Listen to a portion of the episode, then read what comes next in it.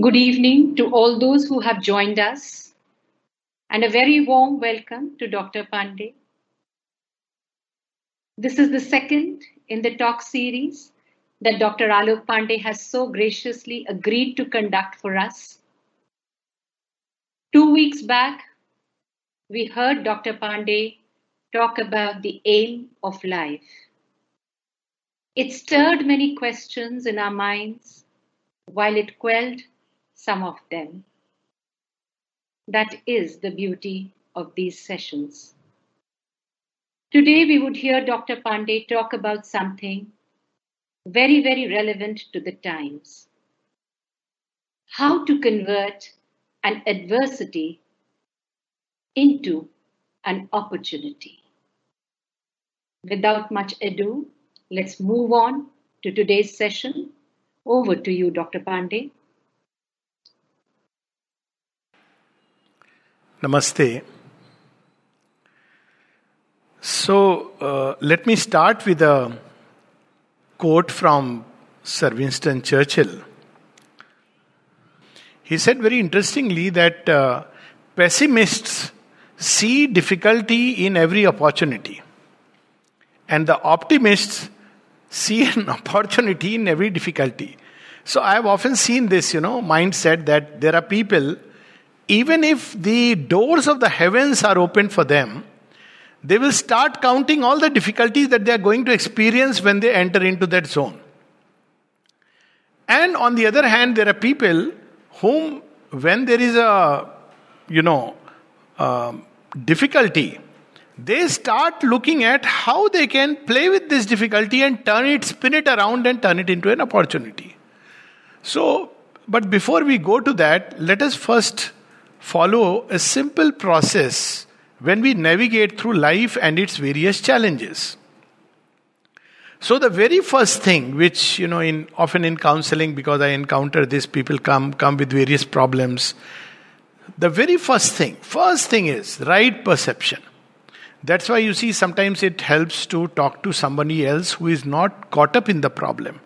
Of course, one should be careful whom one is speaking to, but it's because by the very fact that we speak to someone who is not caught up emotionally, it tends to objectivize the problem. So, right perception means understand the problem rightly.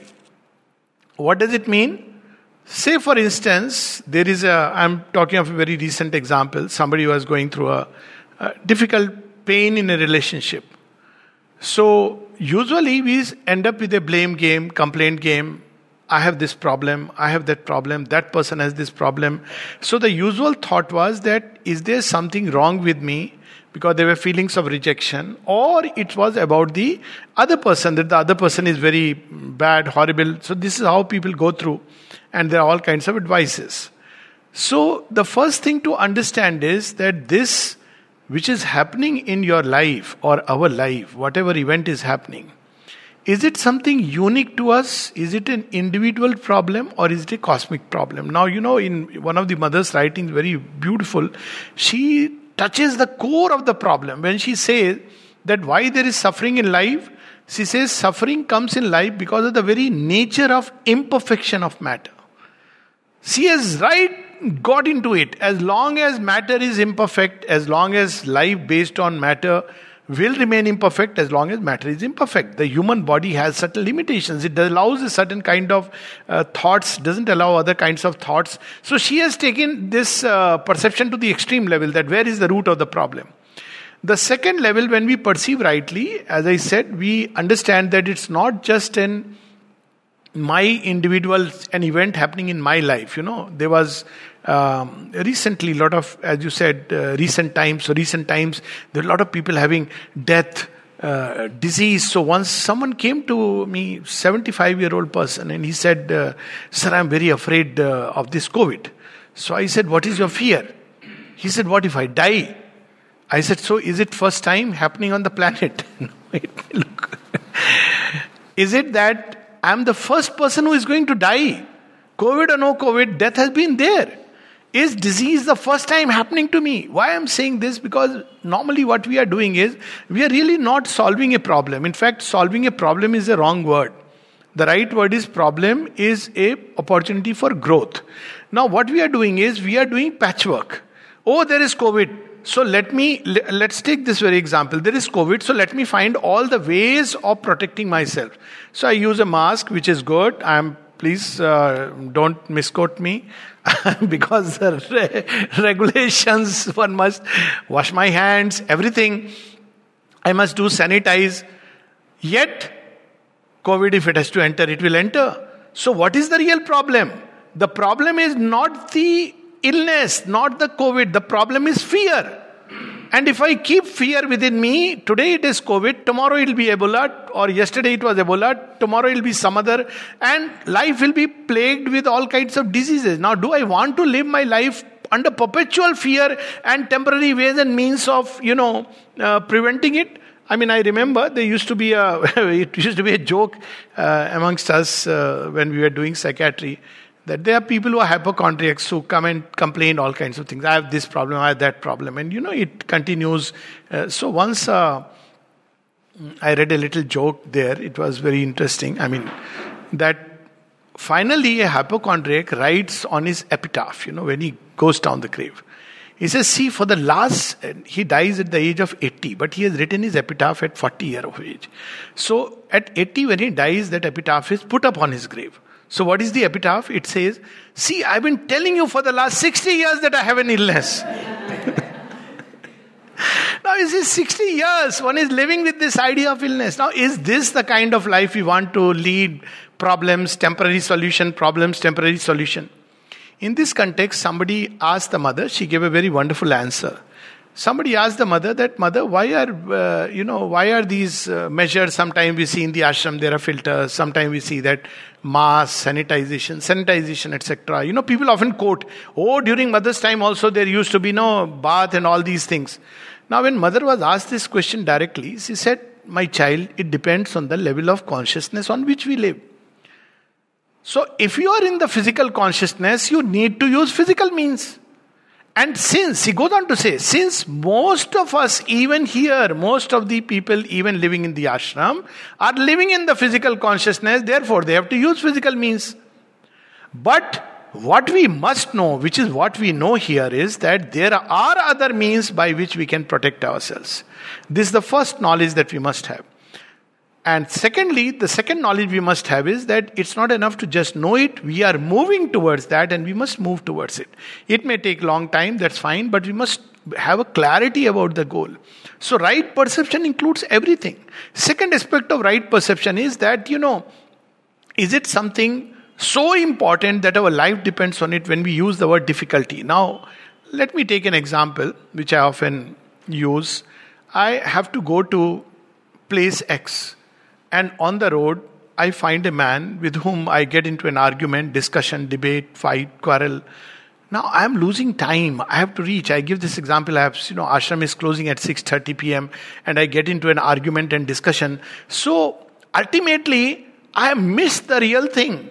So the mother gives a very interesting example. She says, step back and see the things that we value right now as so very important are they really important? In other words we must in our life make a priority list. Lot of people experience lot of unnecessary difficulties because they don't have a priority list. So in priority list there must be one thing which is most important to me which i cannot sacrifice. This is something fundamental. It's like the very goal of life. Then there are things which help me towards that goal of life. But eventually we can find a way and finally, there are things which are there in life. It's we are happy if they are there, but they are not my top priority. Now, this lack of prioritization of things in life brings a lot of needless suffering, pain, even adversity, because there is something which is going to go away. We are thinking it is an adversity, but actually it's an opportunity. You know that famous story of uh, Nurjahan that there is a Chinese mirror and it, it's broken uh, it falls down when a maid is, uh, you know, cleaning it and it breaks. And this maid is in tears, shambles. She goes and stands in front of the empress and says, um, uh, Shisha chin shikast. The mirror from China is broken. And now she has hung her head that next, the, the sword or what is going to come. And she ponders for a while. She's a deeply spiritual lady and she says, Khub shud Very good. So, what is this very good? She is not sure whether it's sarcasm or says खूब शुद्ध सामाने खुद भी नहीं शिकस्त that which was flattering my ego is gone. Now, this can happen when you are clear about the goal. Otherwise, you think it's an adversity. Another very interesting way is that I'm just speaking of some of the strategies that see when the river knows where it has to go. So, what does it do? It goes, meets a mountain, it doesn't keep fighting with it, it just circuits around it. You know, there's a very interesting river in Ujjain, Shipra Nadi. So, you know, it goes around like this. It's very interesting to see that river. And there are many rivers like that. Look at Brahmaputra, you know, how it goes through the mountains. Eventually, it finds its way to fall into the sea. It knows where it has to go. It goes through everything. So, when we know the goal, one of the big problems of life is that we don't know the aim, we don't know the goal, we don't know where we have to go. So, everything we start fighting, everything we start quarreling, everything we start, you know, I often use this example. Take another example of career. Somebody wants to become a doctor, and uh, so the person is applying for a lot of courses, examination, and as we know, it's it's not because exam is tough or there are some exceptionally brilliant people. I don't believe in that. I believe that, you know, not everything is meant for everyone. You know, we must follow our own swadharma, which is what the Gita says that swadharmo nidhanam shreya paradharmo bhyava. When you follow the swadharma, what you are meant to do, it doesn't matter. Success or failure are never the original script of life. So here there is a example that somebody tries for medicine and, you know, uh, allopathic medicine, does it two times, three times and fails. So people come like that. So I ask them that, well, what do you want to become? So, doctor. So, why do you want to become a doctor? So, if it is, see, one group is, I want to earn money. You have 100 ways of earning money. Find a way. The second is, I want to uh, you know, doctors are next to God. There are many ways you can become next to God, though it's a damn dangerous thing to become, try to become God. Uh, if somebody tries to put you in that position, be very humble. Don't take it to your head. And the third thing is, I want to heal people because I'm moved by compassion. So then I reorient them. I say, okay, you want to be healer. So why do you believe that you can, you have to become a healer because you have to become an allopathically qualified doctor? Ask of allopathically qualified doctors, and though people have put them on the pedestal, the fact is it can be very frustrating. Because there are challenges where you don't know saving the life of a patient is better or to just let him go because, you know, with all the technological advances. And many times it can be very frustrating. And a healer is different from just a allopathic MBBS doctor. So once we set the goal right, right perception means this. There is another aspect of right perception. And that right perception is that look at a picture, look at a scene in comparison with the large picture of life. Then we will see how small it is. Like, you know, I, just now I read in one of the messages, very beautiful message, that every cloud has a silver lining behind it. Go behind, you will discover that. But if you see from this side, it's all cloud. If you so it's a question of reversing the whole thing and looking at it. So this is one part of it. Then, with right perception comes, so larger picture is what? Larger picture is never about success and failure. There is something else which is happening. There's a very nice uh, story which I read, which is very fascinating before we come to the next step. So the story is about a monk and young person goes there and says, I want to join the monastery. So the monk says, okay, come and play chess with me. So, you know, that those are the ways of, you know, some of these spiritual people, mystics are not like, okay, you want to join monastery, tell me whether you have read the Gita, the uh, Buddhist text and all. This is never a spiritual man's way. So he wants to see, you know, what is, do you have the quality? So he says, come and play chess with me uh, you are good at it? He says, Yes, I am pretty good. He says, I am also good at it. Let's play chess. So he thinks that, well, if I beat him in chess, I get a chance. So he says, Hold on, hold on. So the, the thing is that whoever is defeated will have his head chopped off. And there is a man now sitting with his sword. Now this game becomes very different because now it's not just about joining the monastery, it's about if I lose, I'm going to die. Now it's no more like I can't go back from here. So he has taken a step. So, so he starts playing. And when he starts playing, he is, uh, you know, Uh, beginning to fail. He is beginning to lose. Now he knows he's going to die. So he can't afford to be afraid. So he gathers all his attention and starts playing very well, very well, till he is now beginning to be on the winning side. Now, when he's on the winning side, then a thought comes to him. He says, See, if I win, this monk is going to die. And if I lose, I'm going to die. And then he assesses, he says, whose life is more precious? He says, this monk has spent his lifetime in this sadhana, in his yoga. He is giving so much light to people, he can't afford to die. I am, after all, a youngster, even if I am killed, it's okay. I mean, I can start my life again, but he can't die. So he starts making the wrong moves to lose the game. The moment the monk uh, notices it, he picks up the sword, throws it on the chessboard, and says, Game is over. He said, What do you mean? He says, You have the two qualities needed for entering the monastery. One is attention, the ability to concentrate, to turn fear into strength. You see, he was afraid. Now fear can paralyze us. The second is we can turn fear into strength. I am afraid of something, now I have an option.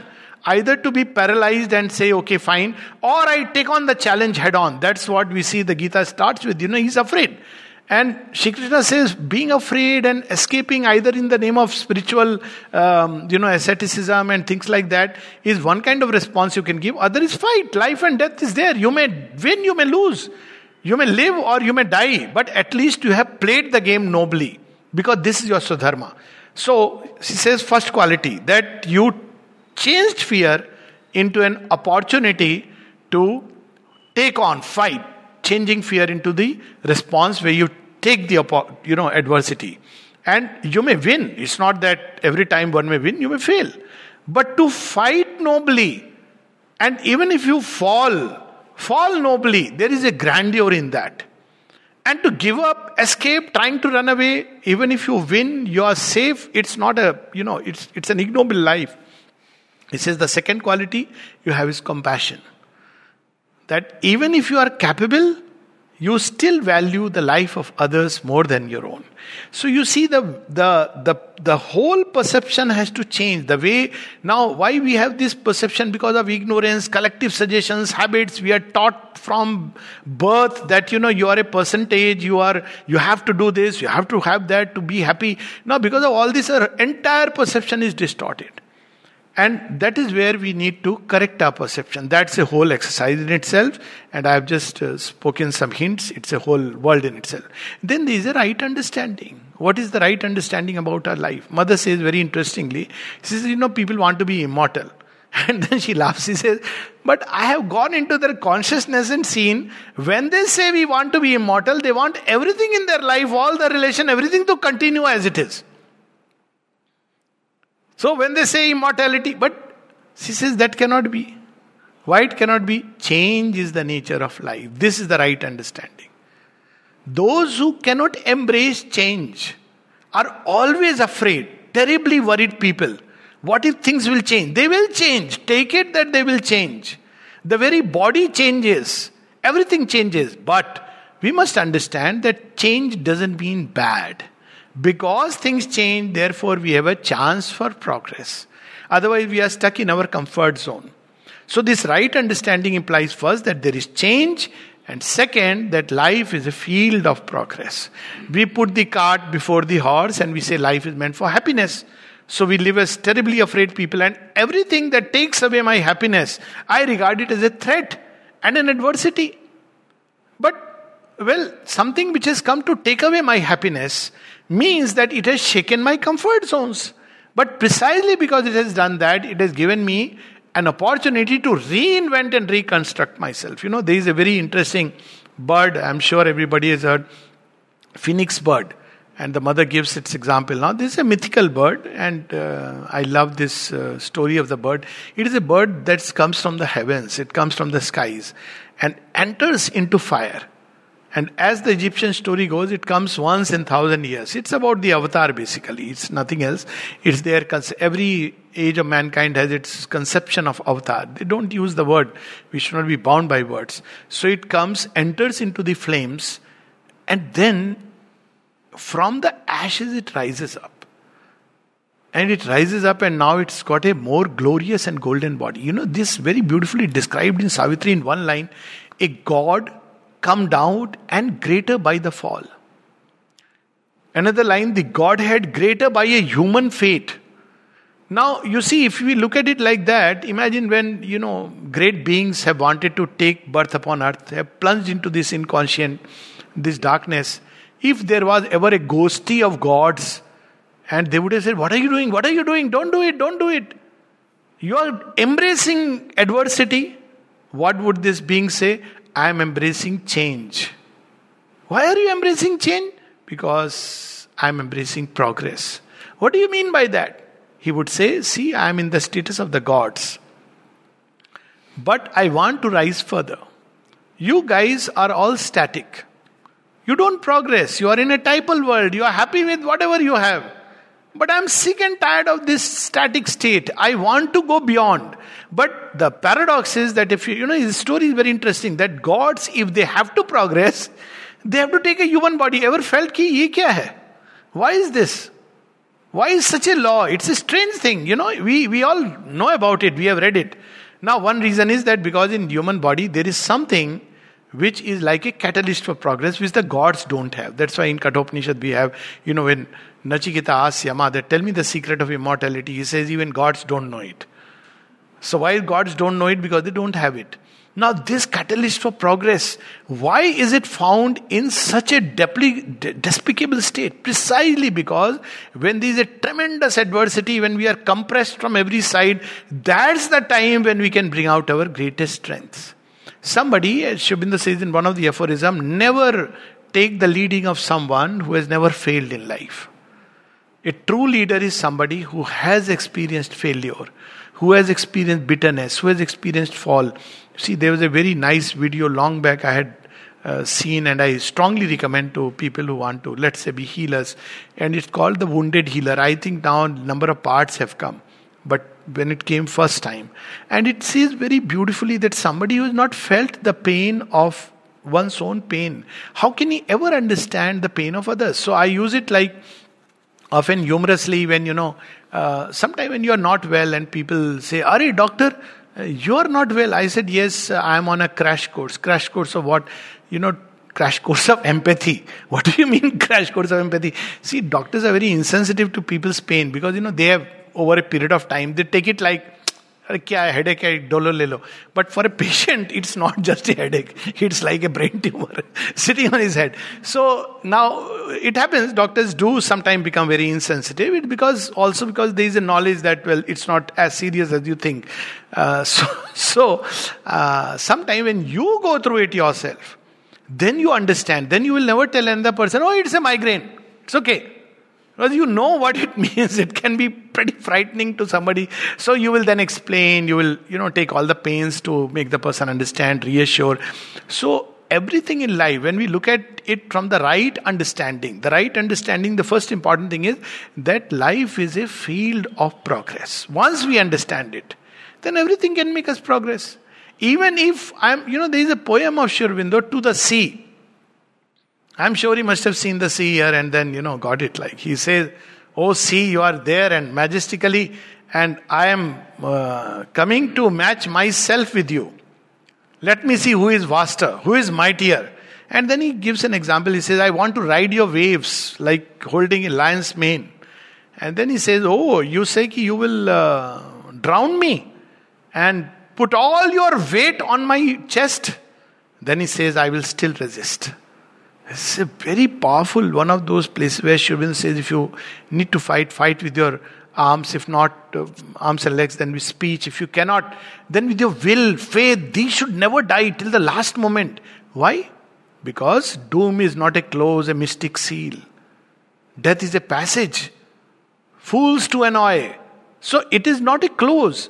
The even if the one maintains the unseen decree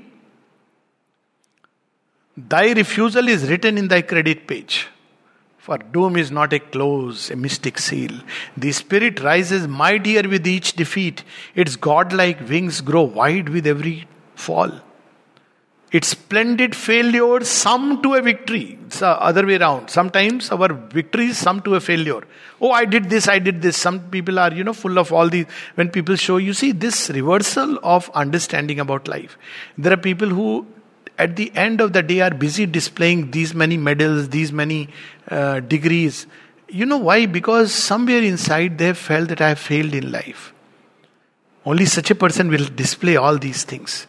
But somebody who has actually won the game of life in the true sense, who has lived his own life We'll never bother about all this, whether people appreciate, don't appreciate. So, right understanding is to understand that we are here for progress. And where is the end of this progress? There is no end of this progress. Even on deathbed, if we make the choice of not conceding to death, it doesn't mean that, you know, we may not die. Physically, we may die.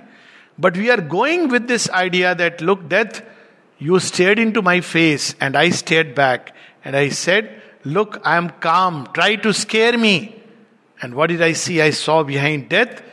This is a mask. I saw my beloved's face. Now, when we live with this approach and attitude, then even that last moment becomes a means for progress. That's how Shri Krishna puts it.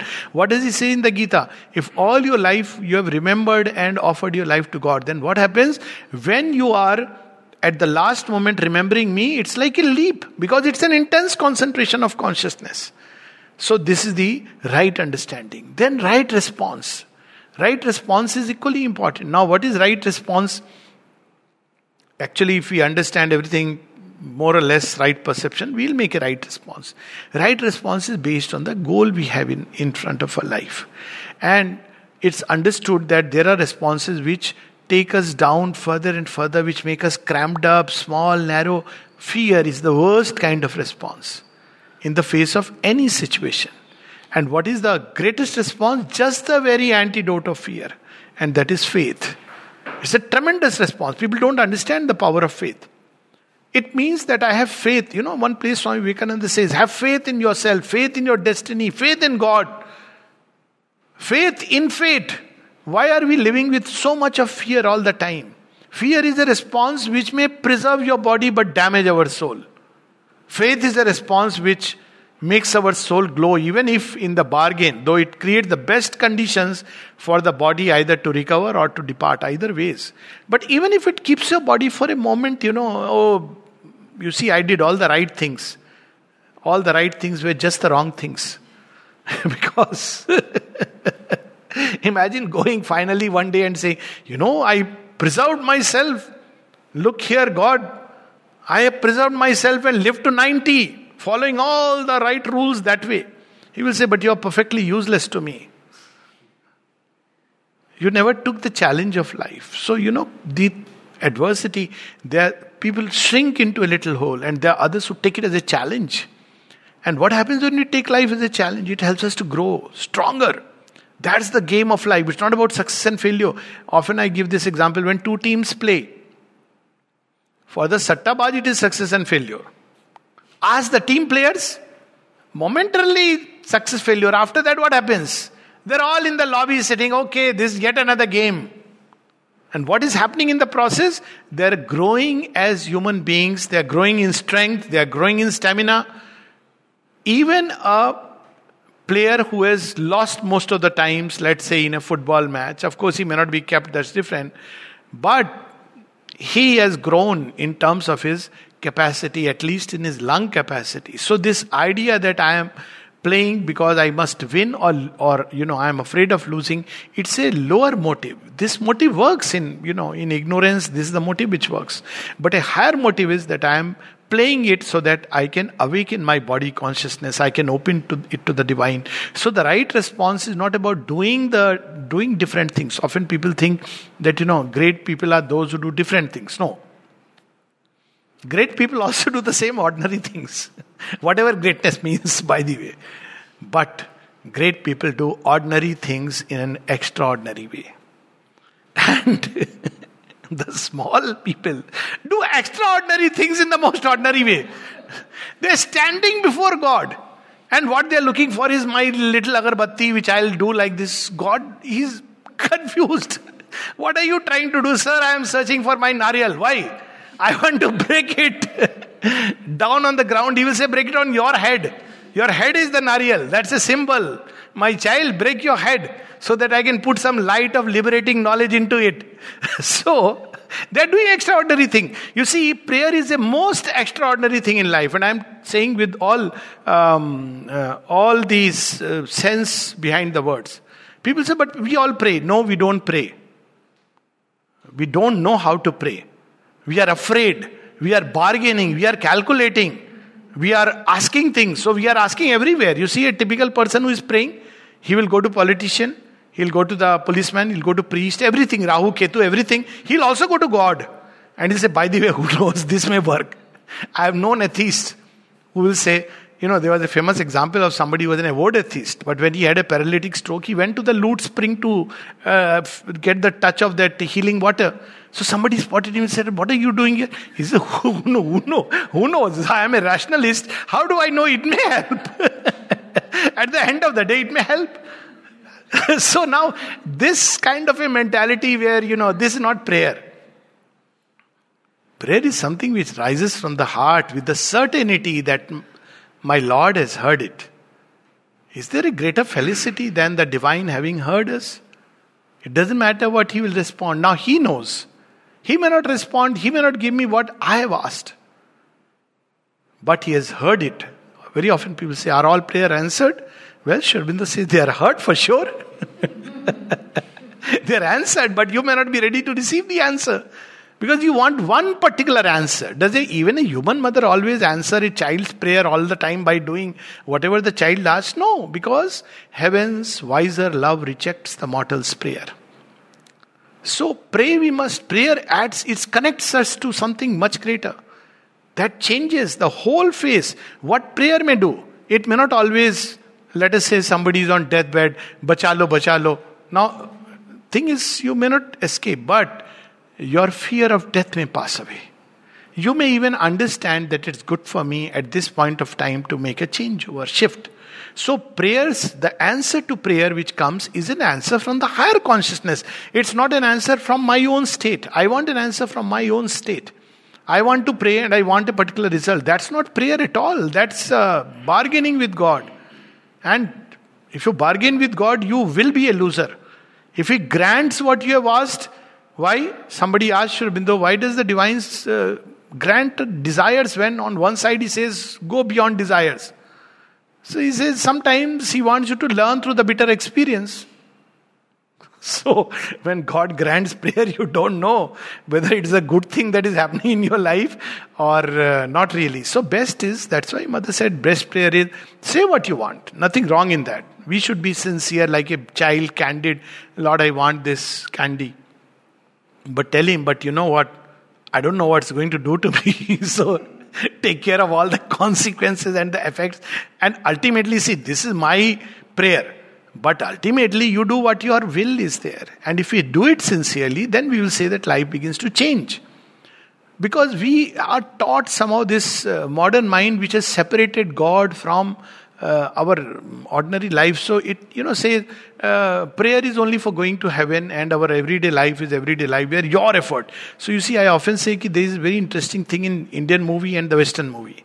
So in Indian movie, the moment a ship is doing like this, da da da, little bit, you know, suddenly you will see everybody starts praying, you know, uh, depending on every hand is going up, and suddenly there is lightning and all that magical effect, and suddenly the ship stabilizes. so this is one. Or you know, if there is uh, uh, um, evil, some villain doing some uh, all kinds of things, and someone prays, and there is Trishul comes and strikes and dies.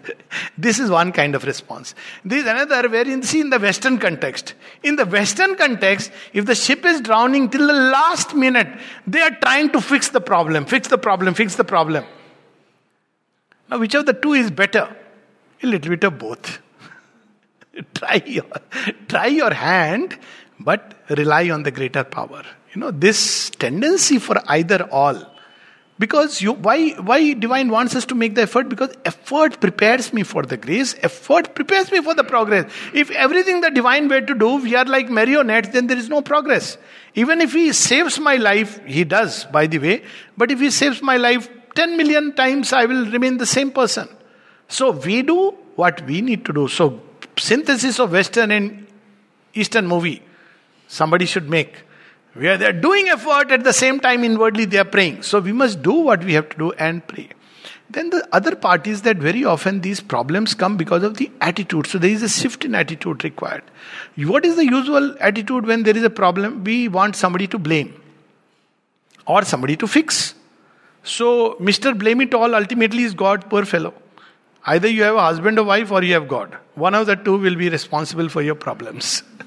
so, up if if you are alone, you know, single, so whom do you blame? You have blame God.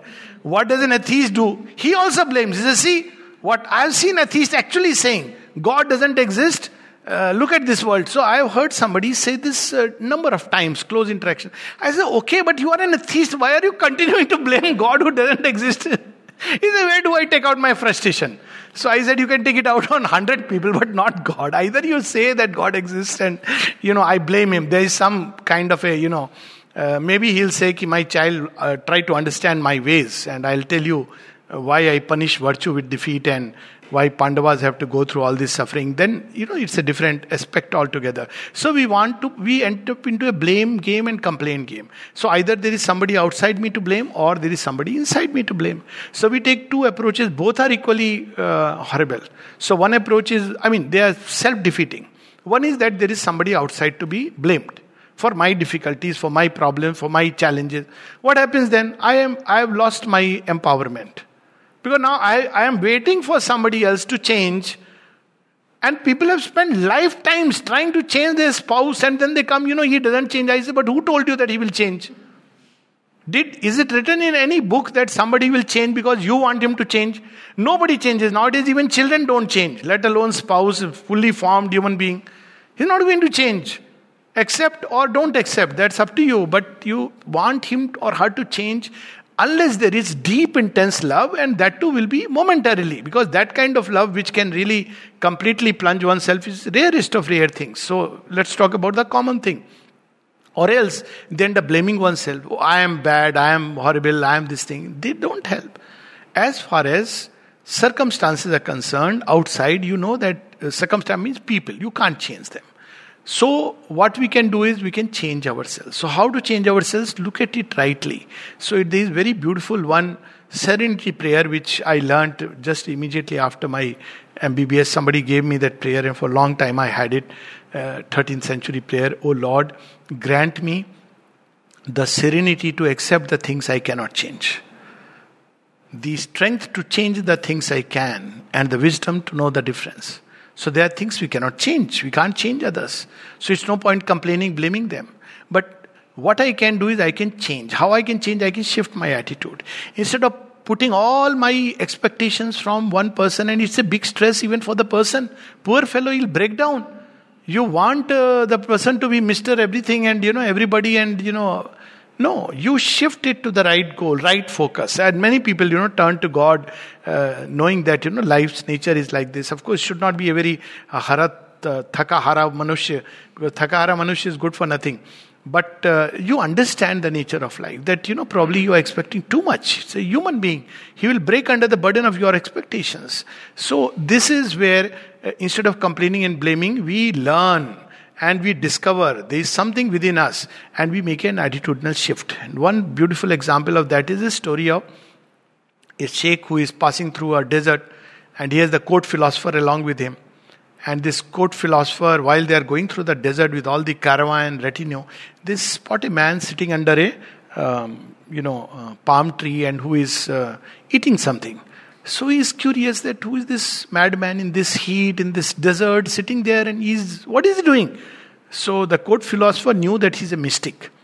So he tries to say, Sir, he is of no consequence. Because court philosophers want always to be in the limelight. If he discovered that there is a greater mystic, there is a real mystic, I am only a pandit, then my job may be threatened. So he is feeling threatened. But the sheikh insists, No, no, let's go, let's go. I am curious. So they go there. So he asks, Oh, who are you? He says, Nobody. Okay, Mr. Nobody, what are you doing? He says, Can't you see I'm eating gruel?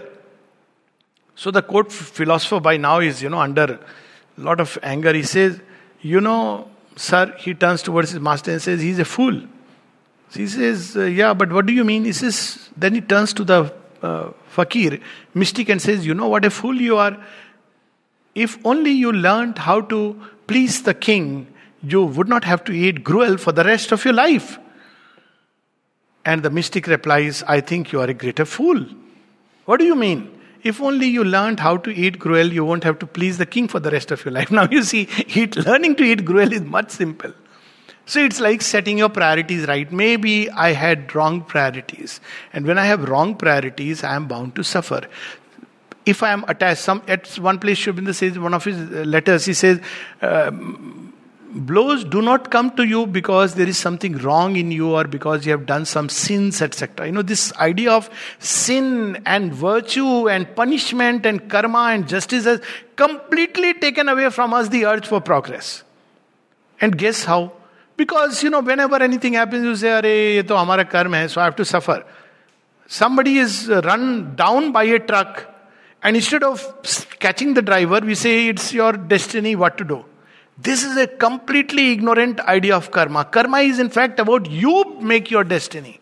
Purusharth, what you have done in the past is today. So that means today what you are going to do is going to have an effect tomorrow. So we can change our destiny even if we just take that Purusharth. That's why it is said that when life offers certain things, accept them. Because when you go through it rightly, you can change it.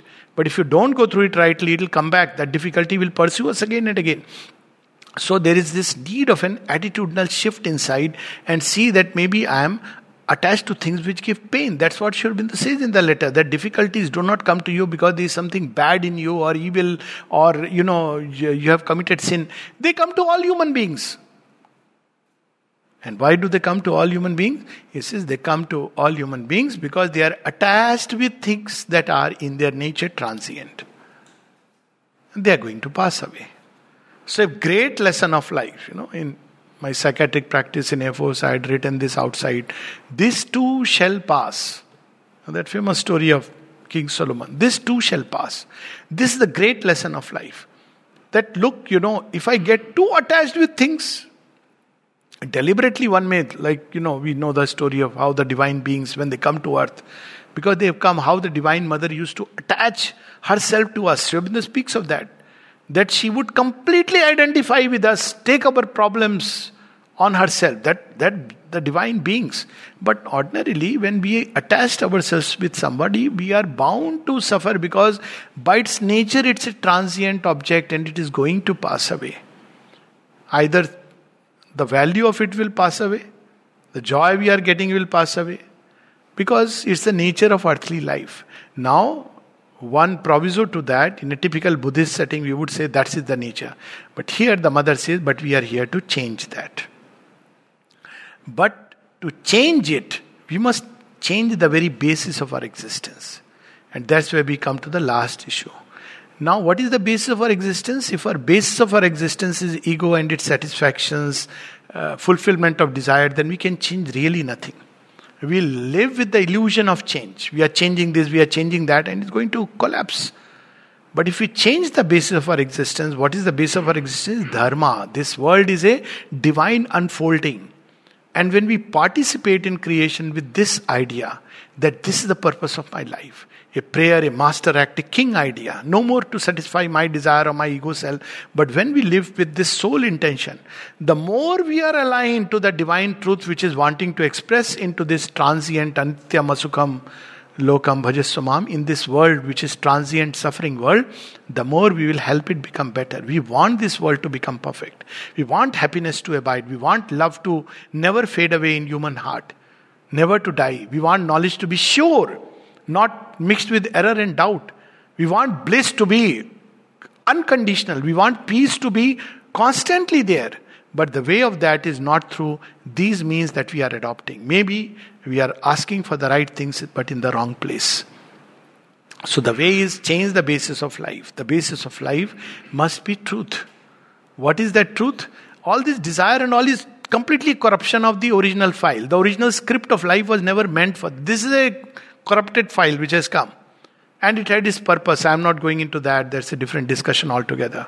But right now, and desire is a helper up to a point. Ego is a helper up to a point. But a time comes when we have to go past it. We must know that with desire and ego, life will give a mixed baggage. It'll be thoda kushi, thoda gum.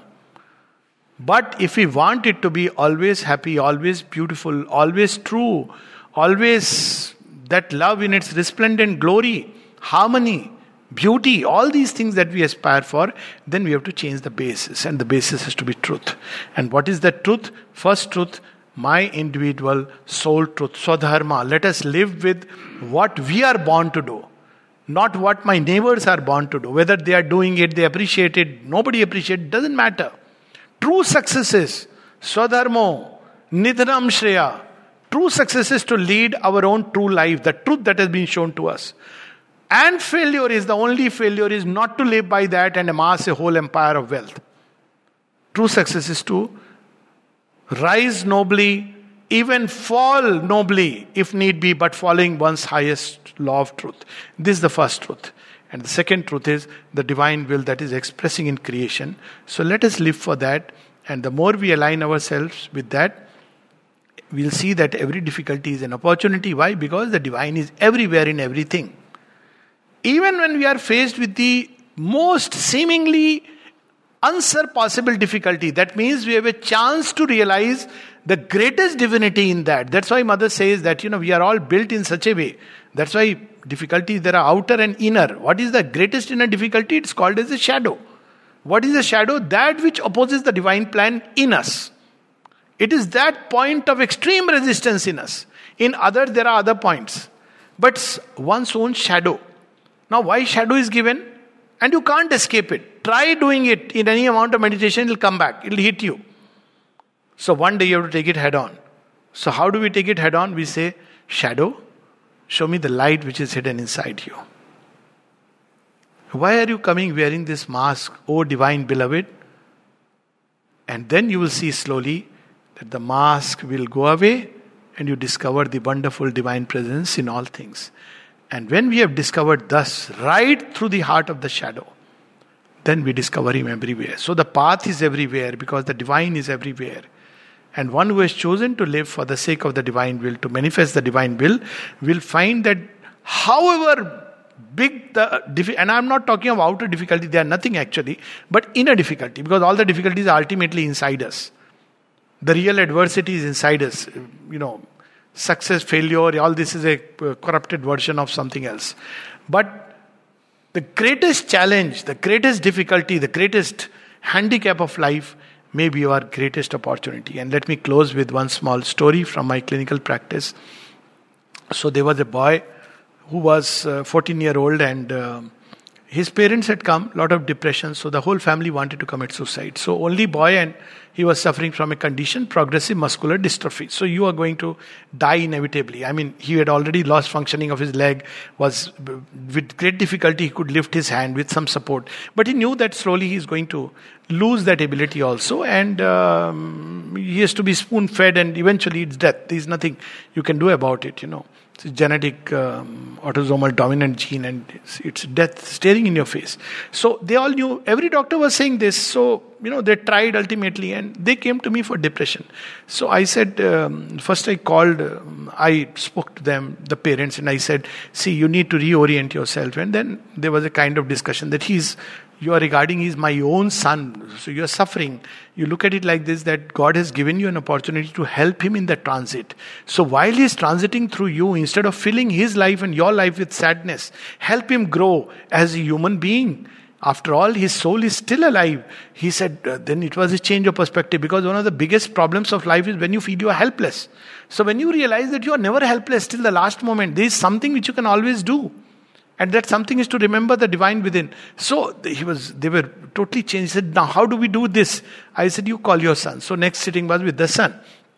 I asked him, you know, he could barely speak, but with effort. So I'm cutting that conversation into a smooth flow conversation. But it was, you know, with great difficulty could articulate. So I asked him, so uh, I can see that, you know, you are naturally, obviously feeling so distressed. He said, Yes. I said, But what distresses you most? He says, There are boys my age who can do things which I can't do. I said, Yes, but what are those things? He gave some examples. They can cycle, they can climb trees, they can play cricket. And I said, Yes, I can understand. So I said, So um, uh, are there things which you can do which they can also do? Now this boy gave me a shock. I had not expected this answer. He said, I can think. I said, Very good. You can think? I said, What else? He said, uh, I can pray. I said, okay, very good. And he literally spoke what is there in that novel, Hermann Hesse's, you know, Siddharth, uh, except for half a sentence. And he says, suddenly, I don't know why he said, he had never heard this before. He said, I can meditate. I said, okay, now you tell me, because you cannot do those things, you have more time for these things. So, can you do this better than others? He was paused for a moment. He said, Yes. I said, So let's try to think, pray, and meditate. He said, Yes. There was a glow on his face. There is something I can do. I'm not hopeless and helpless because I can't move my hands. My brain is still active and I, my heart is still active. So I started telling him how to, you know, um, get into the. He, I could see that there is some touch of the poet inside him. So I said, why don't you try writing poems? So he started with great difficulty he could write. So i asked uh, people to assist him. So with the assistant he started writing poems. And till 5 years i was in contact with him. Even when parents got transferred and he would give a ring on his birthdays or otherwise and with great difficulty he could speak so somebody would say but he was a happy boy. Why? Because he realized there is something you could do and surely he was progressing. He was so happy seeing that a poem can be born out of him. So there is always something we can do it's never a hopeless case and that something is if we really consult within when outside we can do nothing there's something we can do inside and that inside is if we can do nothing else, then we can think, we can pray, we can meditate. And if we can do none of these, at least we can remember and take the name of God. It's not something ordinary. So, sometime when there is nothing else we can do outwardly, when mother had given this, that you know, when people uh, sometimes they are they grow old and they can't do things with hands and so one of them had asked dr vishwesharaya he was in you know head in um, general hospital. So he was sharing this with me. He was 90 so he said you know what mother told me? I asked her once that uh, I am not able to do now anything and serve you. What do I do? He said, Why, my child? You call my name. That is the greatest service because you are bringing into this atmosphere forces of a very high order. He said, When you cannot do anything with your hands and feet, do this. There are not many people who can do this. There are a lot of people to run around and you know do other things, but this is something which not many can do. So do this. So let us live with this great utterance that there is always something we can do. And even when, we can do nothing else, the least we can do is to call the name of God. And then we will see that when we are pinned down from every side, what greater adversity can there be? Then a flame can arise in the heart. And in that flame, all that we need to say is Ma, Ma, Ma, Ma, Ma. Namaste. Thank you so much, Bhaiya. The perspectives which you have given it has definitely, you know, uh, I'm sure the the way it has um, opened up new vistas for us. So there are a few questions as usual. So um, a very pertinent question is that when a loved one is going through a harsh circumstance of adversity, what is the best way to help? Uh, when a loved one is going through a hard circumstance of adversity, what is the best way to help? Basically, these are the things right perception, right understanding, and then, of course, the right goals, the larger picture, all precisely, you know, the whole package. But at the same time, there is something else we can do, and that is to support him or her through the tremendous energy of love when we spread, give this goodwill, this love, this prayer for a person who is going through a difficult, challenging circumstance, then we are adding to his own effort. So it's like what we are doing is not just, you know, very often we start analyzing mentally and end up making things worse. Uh, a kind of sympathy which is more like a pity also doesn't help. What is needed is when a person is whom we love is in distress is compassion, not pity. What is pity? Oh my God, you are going through so much pain. Oh my God, why God has to give all this to you? This is making things worse. On the contrary, we must bring in compassion. What is the difference? Compassion comes from heights. It is a strength. It is not a weakness. It helps us to open a door. You know, as somebody said that you think that all the doors around you are closed. No, some of them are not locked. Just try to open it. So, to show this aspect that there is a door which is open and can open, and yes, of course, by the very fact that we love somebody with all the goodwill uh, is itself a very big thing. And I can tell you that, you know, however hard the going may be, if you know that there is a companion with you on the road, it reduces your uh, challenge by half. And when you know that the divine is your companion, then it takes away the entire challenge. That's how the Gita puts it. I have given this exercise to people sometimes I tell them that, you know, uh, a lot of depression that, you know, why don't you make divine your friend? So this was a girl who said, How? I said, No, you you take Krishna as a friend, that's it. And says, Is it? I said, Yeah, tell everything to him. You start with this after five years, I mean, she was in touch and she said, I'm so thankful because it changed my life. She was a number of antidepressants and it went away because, you know, she real, realized that there is a friend. So, what is a companion, a love meant for? To be with the person.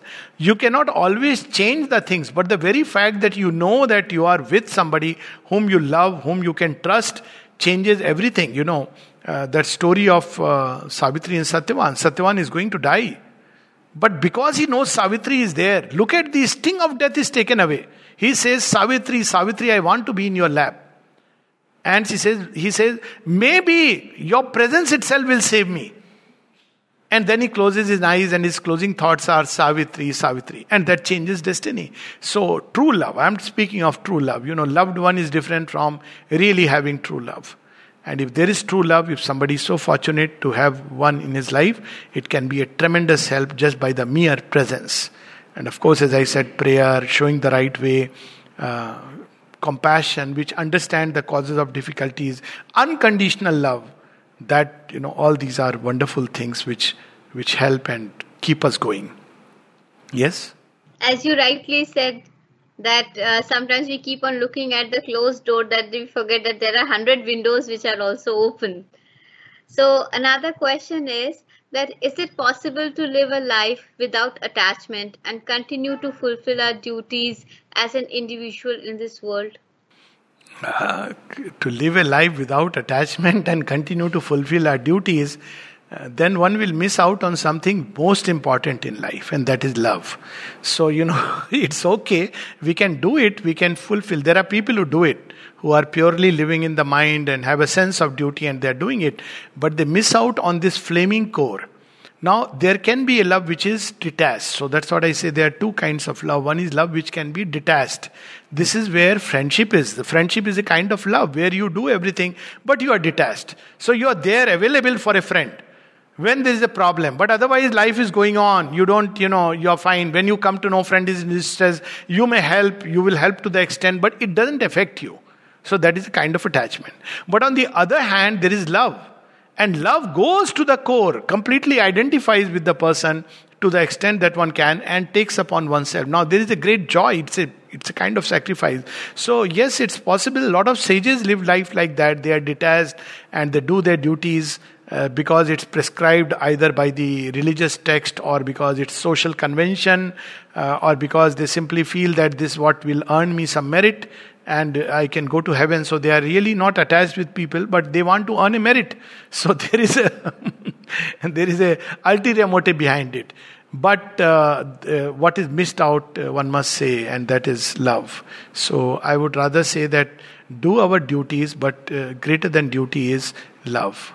And that love can only awaken in the heart if we have learned to love the divine.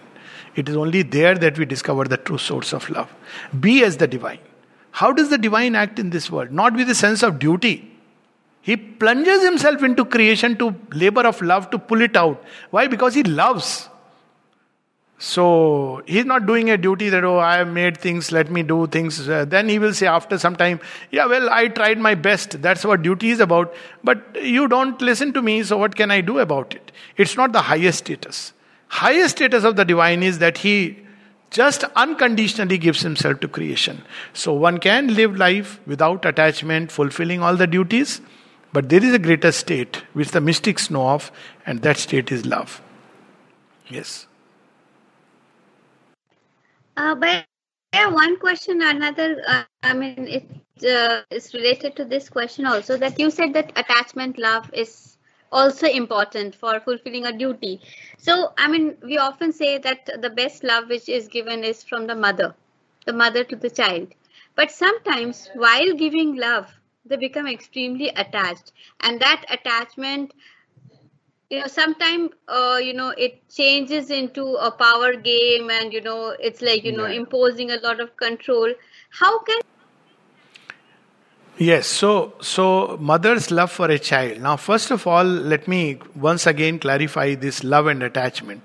There is a love which is impersonal and universal. There is no attachment in it and yet it is there like light which is radiating and effulgence which is going to all. So there is a love like that. Definitely there is a love like that.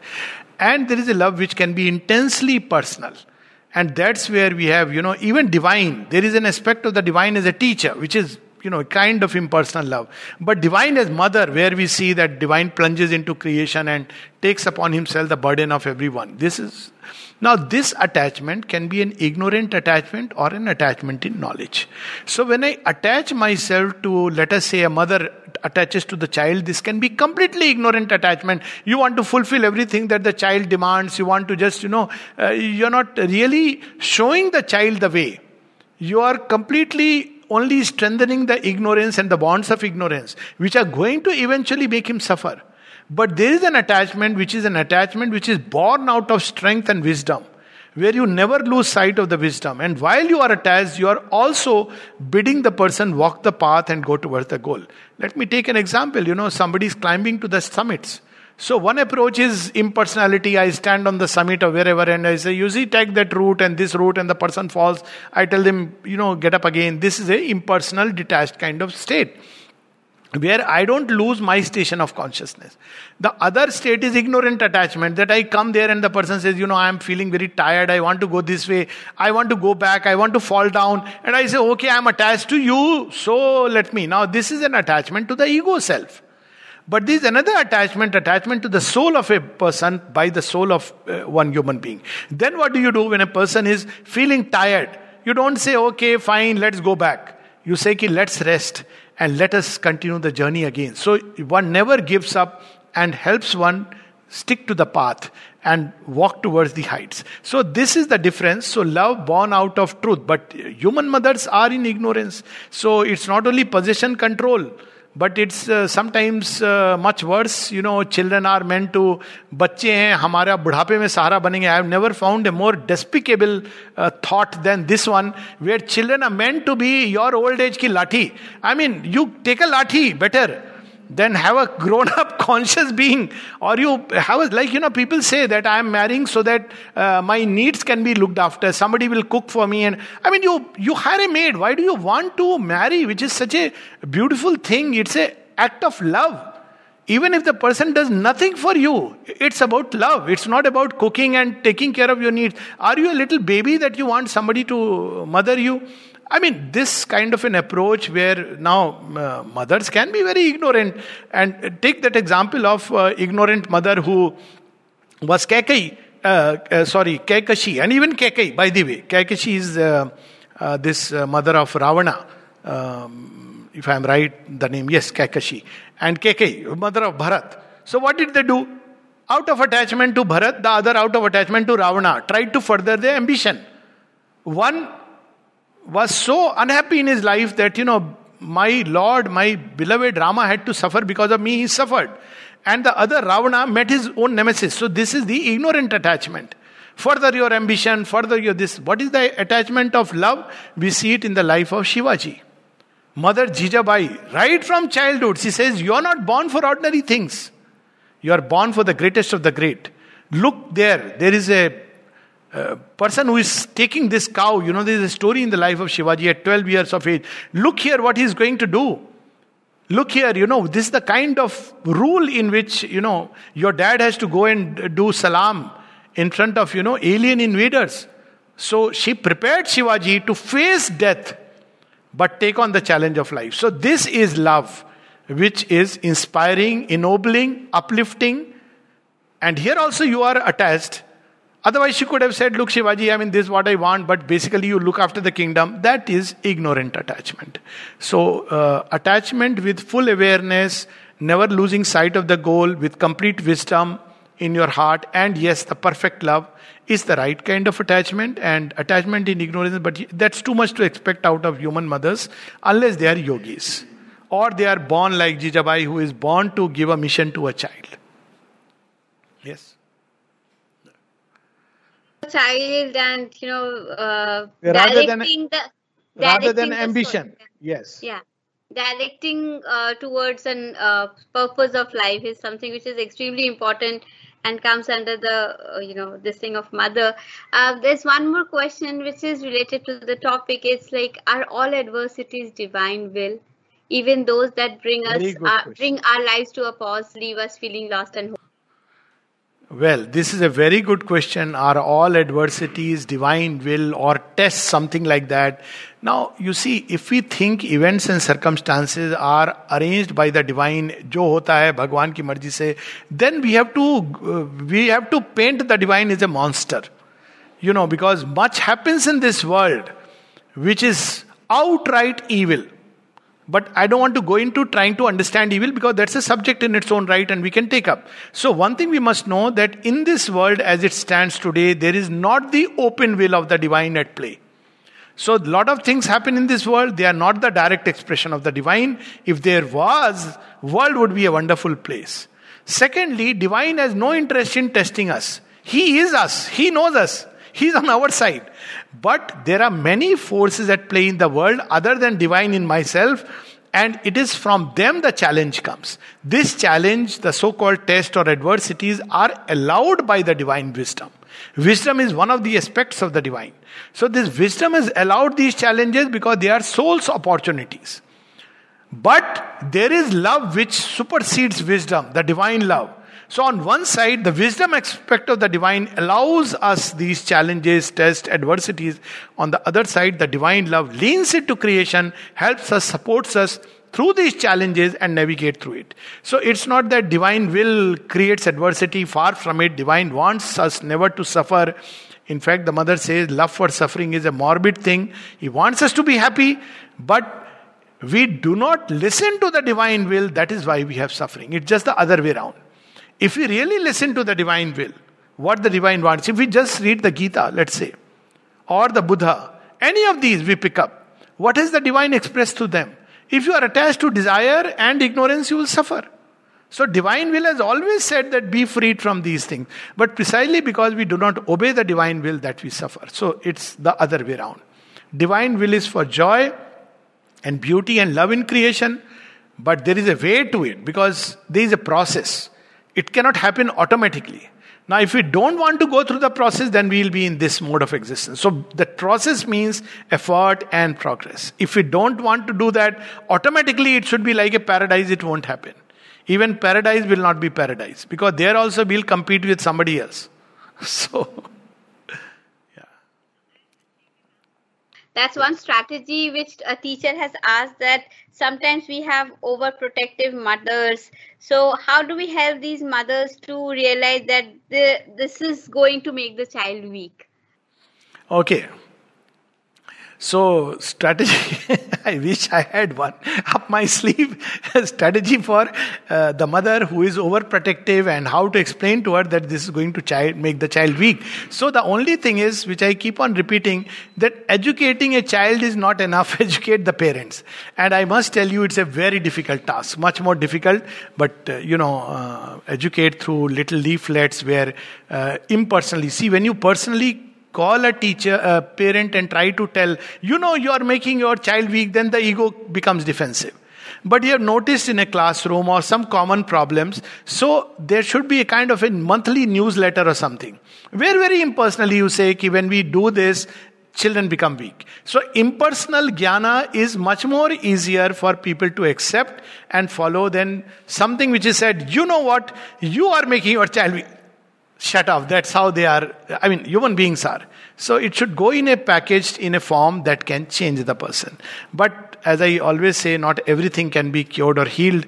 So ours is task to do, and uh, like a nishkam karma, and then leave it to you know destiny. yeah. yeah.